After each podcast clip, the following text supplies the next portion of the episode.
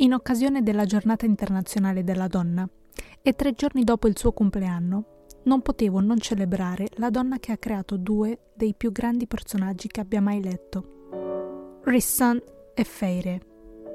Signore e signori, permettetemi di presentarvi Sarah J. Maas.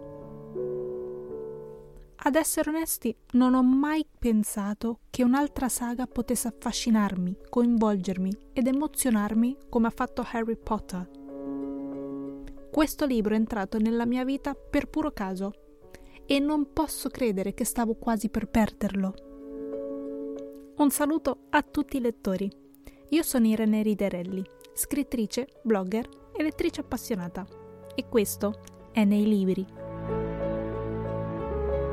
Oggi vi parlerò della trilogia di Akotar, o meglio, vi presenterò il primo libro della saga, Una corte di spine rose, sperando che vi piaccia così tanto da non vedere l'ora di sapere come andrà a finire.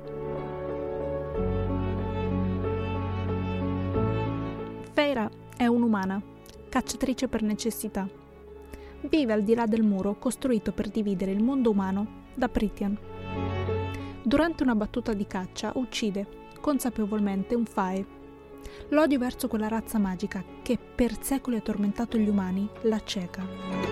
Ignara di ciò che sta per accadere, torna a casa da Elaine e Nesta, le sue due sorelle maggiori, e dal padre invalido.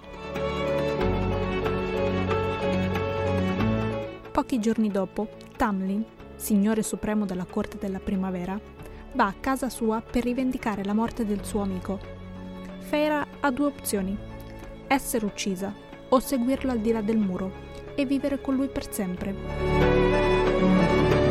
La giovane acconsente ad andare con lui, certa che vivrà per il resto dei suoi giorni in schiavitù e sottomissione. Invece Tamlin, sorprendentemente, la lascia libera di girare per la corte. La prima cosa che Fere chiede è il perché delle maschere che tutti indossano ed è così che viene a sapere della maledizione che Amaranta ha lanciato su di loro. Fera vuole disperatamente sapere come può aiutare Tamlin a spezzare l'incantesimo, perché senza accorgersene si sta lentamente innamorando di lui e lui di lei. Ecco perché Tamlin decide di rimandare Feira dalla sua famiglia. Quando Rissan, signore supremo della corte della notte, nonché amante e informatore di Amaranta, fa una visita a sorpresa alla corte della primavera. La ragazza lì non è più al sicuro. Fera, riluttante, accetta di andarsene, ma l'amore che prova verso il suo Signore Supremo è troppo forte.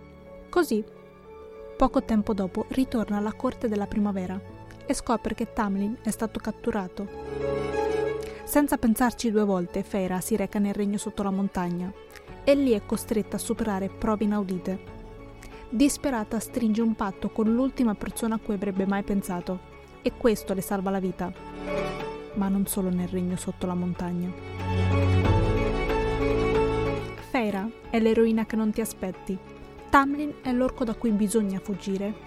E Rissan è la prova che giudicare un libro dalla copertina non è mai la cosa giusta da fare. Senza Rissan, Feira non avrebbe mai scoperto il vero significato della libertà. Lui è l'esempio perfetto di quanto sia essenziale avere qualcuno al nostro fianco che ci ami incondizionatamente, ci sostenga e ci permetta semplicemente di essere.